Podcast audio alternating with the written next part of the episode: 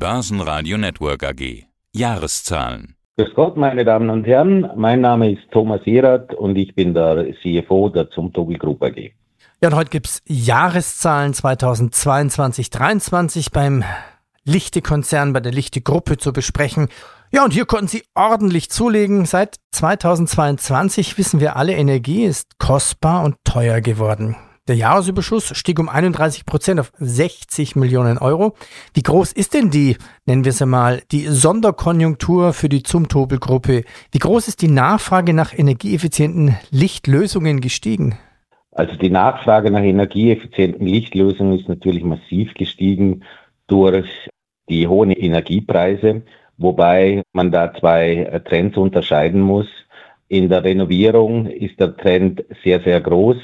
Beim Neubau durch die gestiegenen Zinsen und die hohen Baupreise verlieren wir etwas an Geschäft, wenn man sich äh, unsere Auftragseingänge anschaut. Gut, kann ich gut nachvollziehen. Es wird noch fertig gebaut, aber mit Neuaufträgen, das sieht mau aus in der Bauindustrie, bei den Immobilien. Aber trotzdem läuft es gut. Wir können nicht klagen. Wir sind sehr zufrieden mit unserem Geschäftsjahr. Wie Sie gesagt haben, haben wir unser Ergebnis sehr schön gesteigert, haben auch über 1,2 Milliarden Umsatz wieder gemacht. An dieser Stelle möchte ich mich ganz herzlich bei allen unseren Mitarbeitern bedanken, die für dieses gute Ergebnis auch ursächlich sind. Jetzt sprechen wir von der Jahresbilanz 2022-23. Und was ich spannend finde, waren die Kunden wirklich bereit, so schnell in neue Projekte zu investieren? Also wir haben durch Corona natürlich noch einen hohen Auftragsbestand, den wir abarbeiten müssen, weil wir waren von der Halbleiterkrise sehr stark betroffen. Wir verbauen Millionen von Halbleitern jedes Jahr und die Kunden mussten da durchwegs auch warten auf unsere Lichtlösungen. Auch viele Kunden mussten wir abweisen, da wir nicht liefern konnten. Jetzt hat sich die Halbleiterkrise beruhigt. Die Halbleiter sind zu 95 Prozent verfügbar. Jetzt können wir auch kurzfristig wieder liefern und das gibt uns auch noch einen zusätzlichen Schwung für unser, für unser Geschäft. Und wie Sie gesagt haben, im Neubaugeschäft gibt es natürlich eine Abflachung des Geschäfts, aber die Renovierung aufgrund dessen, dass sie bis zu 70, 80 Prozent Energie sparen können mit der energieeffizienten Beleuchtungslösung im Gegensatz zu einer alten Halogenlösung, ist da Riesendynamik drin. Reda redet von Green Deal und Green und für die Leute ist das wirklich ein Anreiz, eine neue Lichtlösung zu installieren und eben 70 Prozent der Energie nicht zu verbrennen. In welche Ihren Firmen in der Zumtobel-Gruppe spürt man das dann am stärksten? Also wir haben ja zwei Teilkonzerne. Wir haben einen Teilkonzern Leuchten und einen Teilkonzern Komponenten. Und ganz klar spüren wir das im Teilkonzern Leuchten am meisten. In unserem Komponentengeschäft gibt es eine Abflachung der Nachfrage, weil die Leute, so wie wir auch, sich hohe Lagerstände zugelegt haben, damit man nicht von den wackeligen Supply Chains abhängig ist. Und deshalb ist hier das Geschäft etwas gedämpft.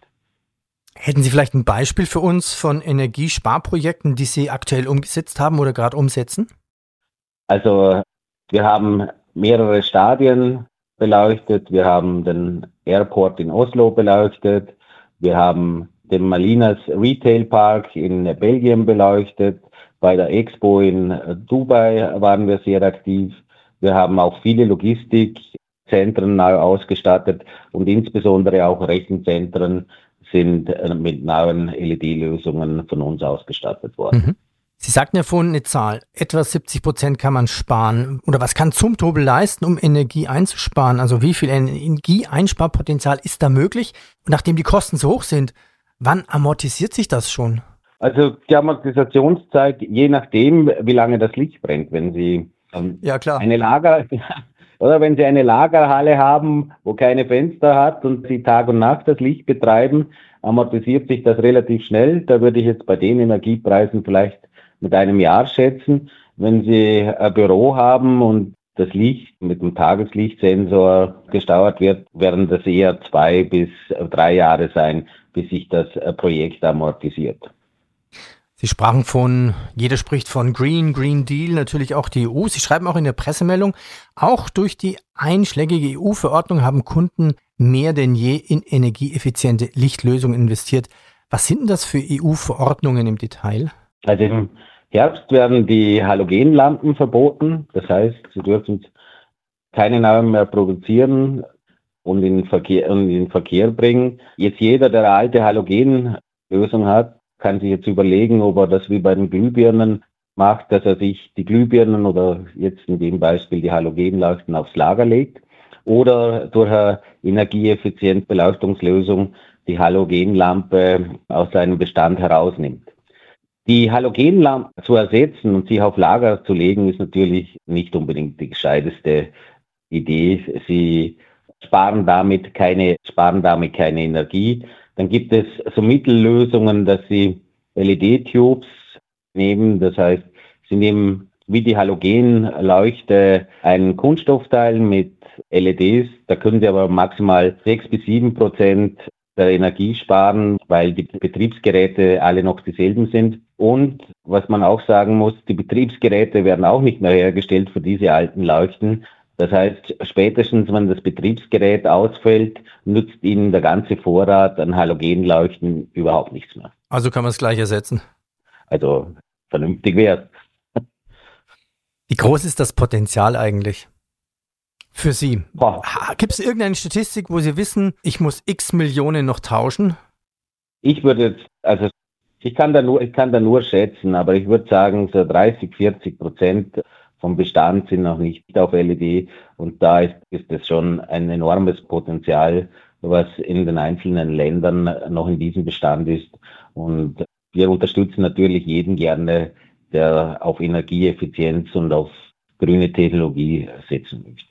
Welcher Dividendenvorschlag liegt jetzt eigentlich auf dem Tisch? Zuletzt gab es 35 Cent. Wir haben aber einen Dividendenvorschlag von 40 Cent.